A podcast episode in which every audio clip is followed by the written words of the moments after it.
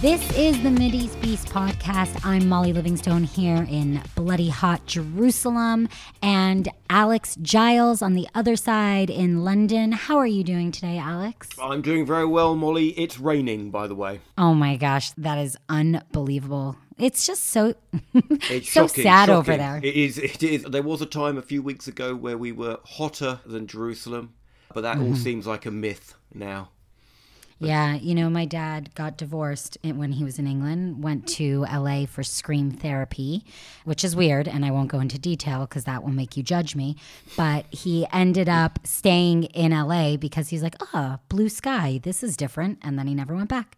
He is still uh, an immigrant. He does not have citizenship in America, and Trump will be going after him shortly. He'll be chucked over the wall. Yeah. So let's talk about this article we had up on the Mideast Beast because I am, as I just mentioned, I'm from Los Angeles. So OJ Simpson this past week, once again in the news, once again on trial, once again a free man. And it seems like it is satirical with or without us, doesn't it, Alex? Everything about OJ is is slightly satirical. It's true. Yeah. And I'm just staring at this picture. He's older, but the smirk is still exactly the same. In this article that we covered, Trudeau to pay OJ Simpson $10 million. Um, give us a little bit of background on why we went with this article and this title. We obviously thought, well, OJ's big this week, so that's always good for getting some coverage. And we were comparing it with Trudeau paying this chap who has come out of prison. And you, Molly, want to talk about how that compares to the Israeli Palestine conflict. I mean, Right. So here's my thing.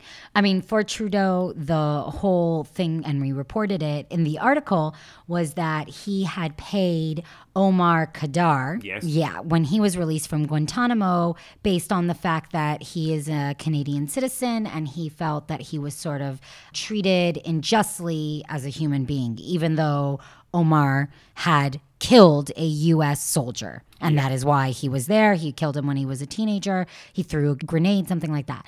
So it, in and of itself, is a little bit absurd. He even apologized to him, which is, I I mean, to me, is like the ultimate sort of liberal, hippity dippity move of like just too much. And I'm a liberal person, but I'm just saying that as like, it's a bit ridiculous, don't you think? Well, it, it's interesting because if you compare it to the UK a few years ago, where the Prime Minister at the time, Tony Blair, apologised for slavery on our behalf, which was, you know, a strange thing to do because no one obviously alive here in the UK had anything to do with that, so we weren't sure what we were apologising for. But on the other hand, has refused consistently to apologise for dragging us into the uh, the war in Iraq, where um, he had a direct responsibility and therefore has something to apologise for.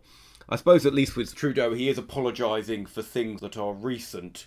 And I suppose you can compare that to the, the interesting situation in Canada, of course, with their native indigenous population, well, that continues to be something that he's apologising for as well. so maybe he just likes apologising. Maybe it makes him feel better about himself. I think that on this one, what's funny is just when you look at the United States, I mean, there was never an apology to Native Americans. What they did was they named streets and cities after them, you know, like, oh, And football teams. Oh, right. And just their mascots are all like big racists, you know, like it's just absurd and everyone just accepts it. And that's the thing about America is the hypocrisy. So here is a great example. I mean, you have OJ Simpson once again, which everyone pretty much felt like he was guilty as hell. I mean, you know, Pretty, I was damn guilty, yes. Right. So I was 10 years old when this happened and living in LA, I'd already gone through the riots, which is exactly why they were afraid that there would be more riots if OJ was found guilty. And so the whole jury, everything, you know what's really cool is Netflix just made uh like a mini mockument a mocu- it is kind of a mockumentary documentary about it and Yes. watching it as an adult and understanding how it affected my childhood. So I already knew about murder and crime and grew up in Hollywood where I saw more than my fair share of homeless man penis. Sorry. I was very used to a more realistic lifestyle. And we drove past his house on Bundy Street after the murders and we saw all the police and the ambulances. And it, it was really strange as a 10 year old to kind of soak in what I was seeing. My mom worked at City Hall, which was across the street from the court, and seeing everybody there. And the, that was like real paparazzi. And even Marcia Clark, who was the prosecutor, had to get her hair redone because they were ripping her apart in the media because that's how you treat women. And that was even like noted in the Netflix. And I was like, ah, uh-huh, I get that. All of these things happen. But what really stands out to me, because you mentioned that I compared this whole OJ thing with his release and the joke of paying $10 million to him and an apology from Trudeau with what's going on in the Israeli Palestinian conflict. And here's my comparison if the glove don't fit, you must acquit. Okay, that was Johnnie Cochran's mm-hmm. famous line. It was the biggest mistake of having him try on the glove. It didn't fit for whatever reason. God forbid anyone could imagine him like pretending that it didn't fit, you know, same way women pretend to put on jeans that do fit, and we all know that they don't. Okay, the glove didn't fit. It was a great PR stunt. We forgot all about the actual murders. That became like the slogan. And the same thing is true for what I believe what's going on right now with the Israeli Palestinian conflict, where we are focused on metal detectors not fitting into the Temple Mount or the Dome of the Rock for the Palestinians, right? For the mm-hmm, Muslim prayer. Mm-hmm. So, what you're saying is we can attribute before, during, and after of violence, massacre, and justify killings, which we saw this past weekend over at what is our Shabbat, our day of rest. A family was murdered in their own home by a terrorist. And we can say, well, the metal detectors didn't fit right we can just keep that the focus and and we can justify rioting or here i live near five arab villages who have celebrated every night with fireworks after mm-hmm. the killing of two police officers at the Dome of the Rock, which, by the way, the police officers were not Jewish. They were Druze, mm-hmm. which is sort of like a secret religion that you find out when you're older. But fine, nonetheless, they are not Jews. And they're celebrating here. They're also using fireworks to aim at police officers. Once more, more of a justification. So I don't know how you see this from the outside world, but to me, this is like who needs satire when you have jokes like this? It's just absurd. I also need you to understand, Alex, I want you to close your eyes and imagine Israel. I want you to see the malls of Israel. Mm-hmm, I want you to see mm-hmm. the airport. I want you to see even the little chinky, like horrible tiny malls where like they don't even sell toilet paper in a supermarket. It's not even a supermarket, it's a mini market. It's not even a mini market. It's just a stand with some guy smoking behind it. And even there, you are going to have a metal detector.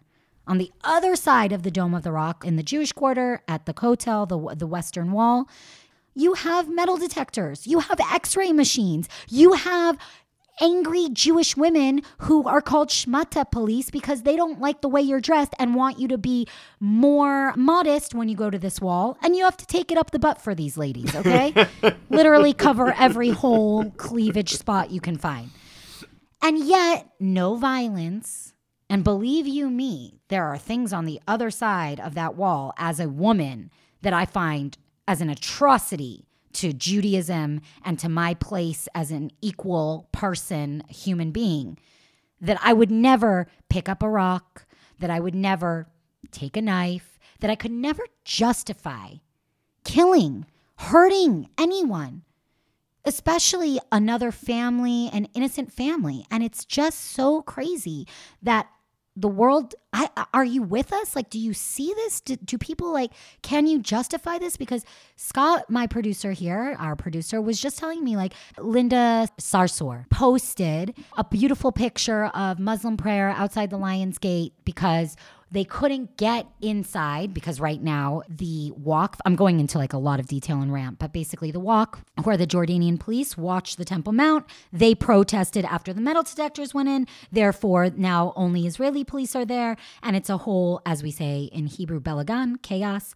And here is Linda's post on, from July 22nd, a beautiful picture of, it is beautiful picture of rainbow colored shirts praying all together outside of the gate.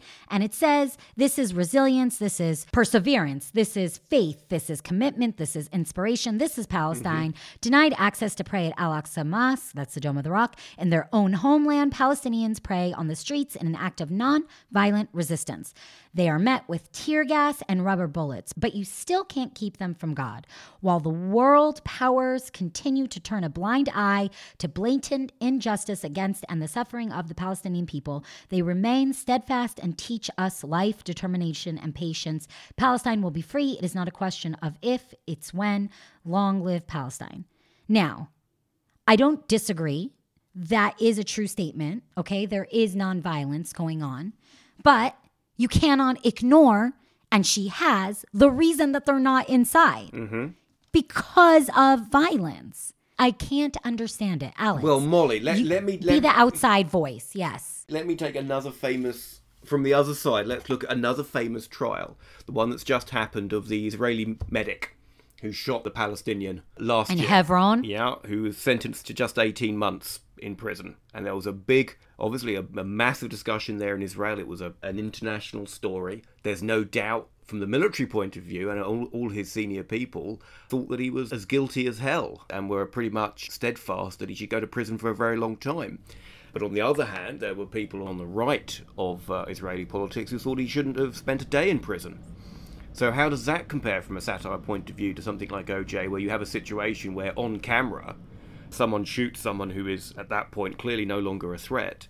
And there is even the start of a debate that he should just walk away from doing that. Right. So obviously this is an ethically very difficult case i don't think it is as black and white as kind of you just made it out to be where he okay. just shot at him and the guy oh, obviously like, there's a whole bunch of a situation of you know they were they didn't just come across that guy randomly on the street there'd obviously been an attack already this guy had tried to stab uh, right. If you're someone who's young, let's remember these military people are often 18 to 21. Yes. So, by all other means, you know, when I meet an 18 year old, I'm like, wow, you're an actual moron, right? Because you have no idea how the world works. And you think you do because you're on Tinder swiping right. So, clearly, we know how to be sexual creatures or beasts. And uh, you're on Twitter. So, you must know the news and the real world. And you don't. So, this 18 year old, and I'm not justifying by any means that that's like okay for him in uniform. I think he was probably scared. I cannot put myself in his shoes. Often we are taught in Israel it's not shoot to kill, which is like may be problematic. For example, I am witnessing this horrific murder in a house where they were supposed to be celebrating a brand new child being mm. born. I, I don't know if you can hear my own daughter, who's two weeks old, screaming in the background. So obviously, I sympathize as a mother. Okay, instead of having that celebration, they're now mourning three bloody, gory murders. And the terrorist well, he's sitting pretty in an Israeli hospital where he is being taken care of on my tax mm-hmm. dollar. So nothing is black and white.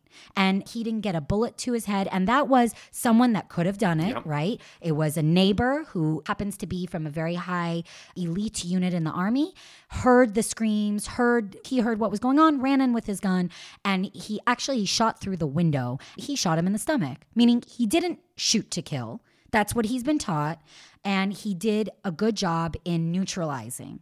However, does this person really deserve to live?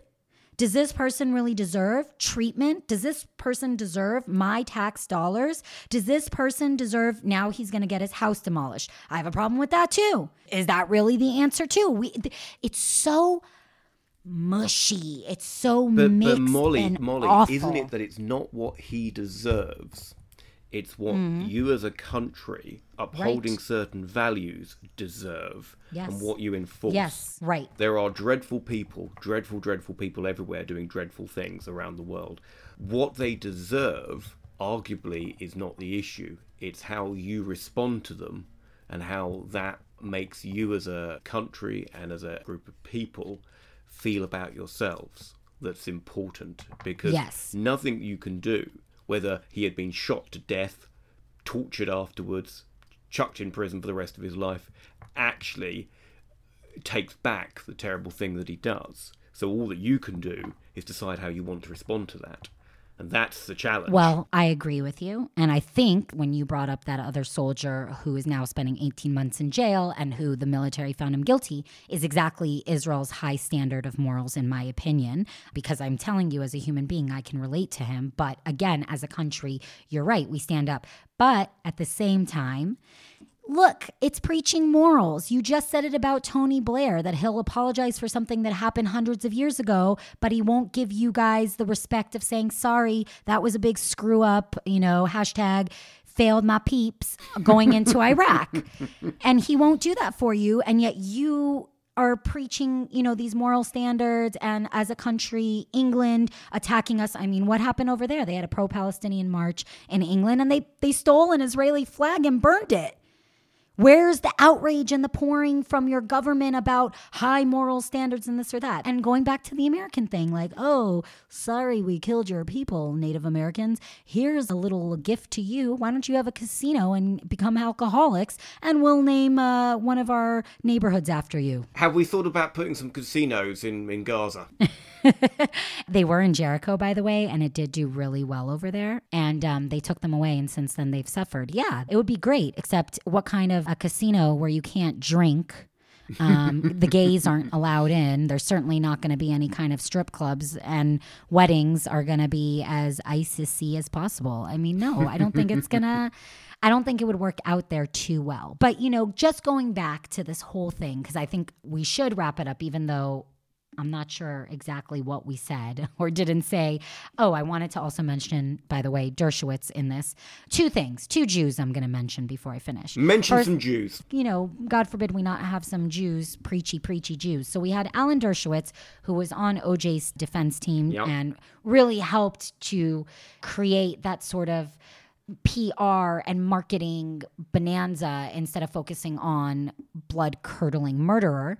And I'm kind of wondering where he is this round because he would be great here. Like this is what Israel needs is like some good PR, and we need the glove don't fit. We need to take the metal detectors back, not back physically because I do think they should be there because I think get over it. If you kill people there with guns, yes, stop being babies. Don't you also want to be protected? Druze were killed, not Jews. I know they sound alike when I say it, but they are different people. Say it ten times quickly. Druzy, druzy, Jewsies. Up. Oh, it happened. No, so that's the one Jew I want to bring up. The other Jew I'm going to bring up is Trump is now sending over Greenblatt a Jewish name if ever I heard one, with, of course, Kushner, who's his son in law, who's yeah, the I head. Thought, I thought Kushner was in charge of Middle East peace. Is Trump going back on that now? No, Trump just has a big old team over there. You know, he's got like a sweatshop running for him for the peace initiative. And so he's going to send another Jew, which to me is like the worst idea possible. That's good. Send an American Jew over a Jewish American prince, a Jap,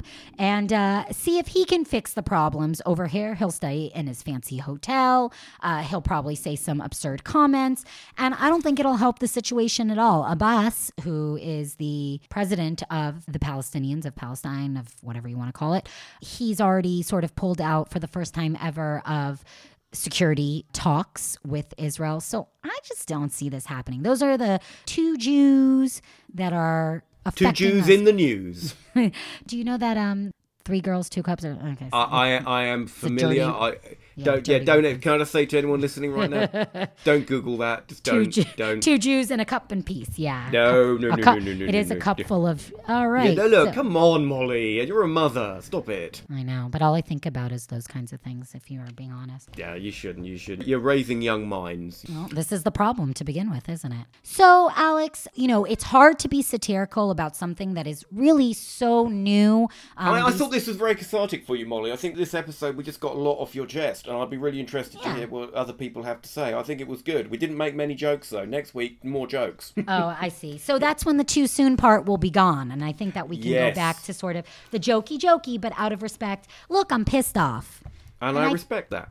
Thank you so much. That's your high moral ground in England, respecting my. It's easy to be moral and sit on high ground when you're a long yeah. way away. And it's not what I deserve. It's just. it's- I want to thank you, Alex, for putting up with me and everybody out there. I bet there's people that disagree with me. I, I hope there are. They should comment. They should comment on the website. They should comment on Twitter. Let's have a discussion. Yeah, you can write us on Facebook at the Mideast Beast. You can find us at Twitter at Mideast Beasties. Of course, there's just the website, themideastbeast.com. Don't forget, we're now on iTunes, which means you should definitely subscribe and leave a comment. I want to thank, of course, Scott Kahn, who is our producer and editor and has to listen to this. I hope he enjoys it. Sometimes he gives me a thumbs up, but it's the thumbs down under the table that offends me. That's all the time we have. Alex, thank you so much. This was like my moment, my Molly's ranty moment, and you you stuck it out. It was an absolute pleasure, as always, Molly. All right, well, we'll be back with another round of the Mid East Beast podcast, so I hope you keep listening forever.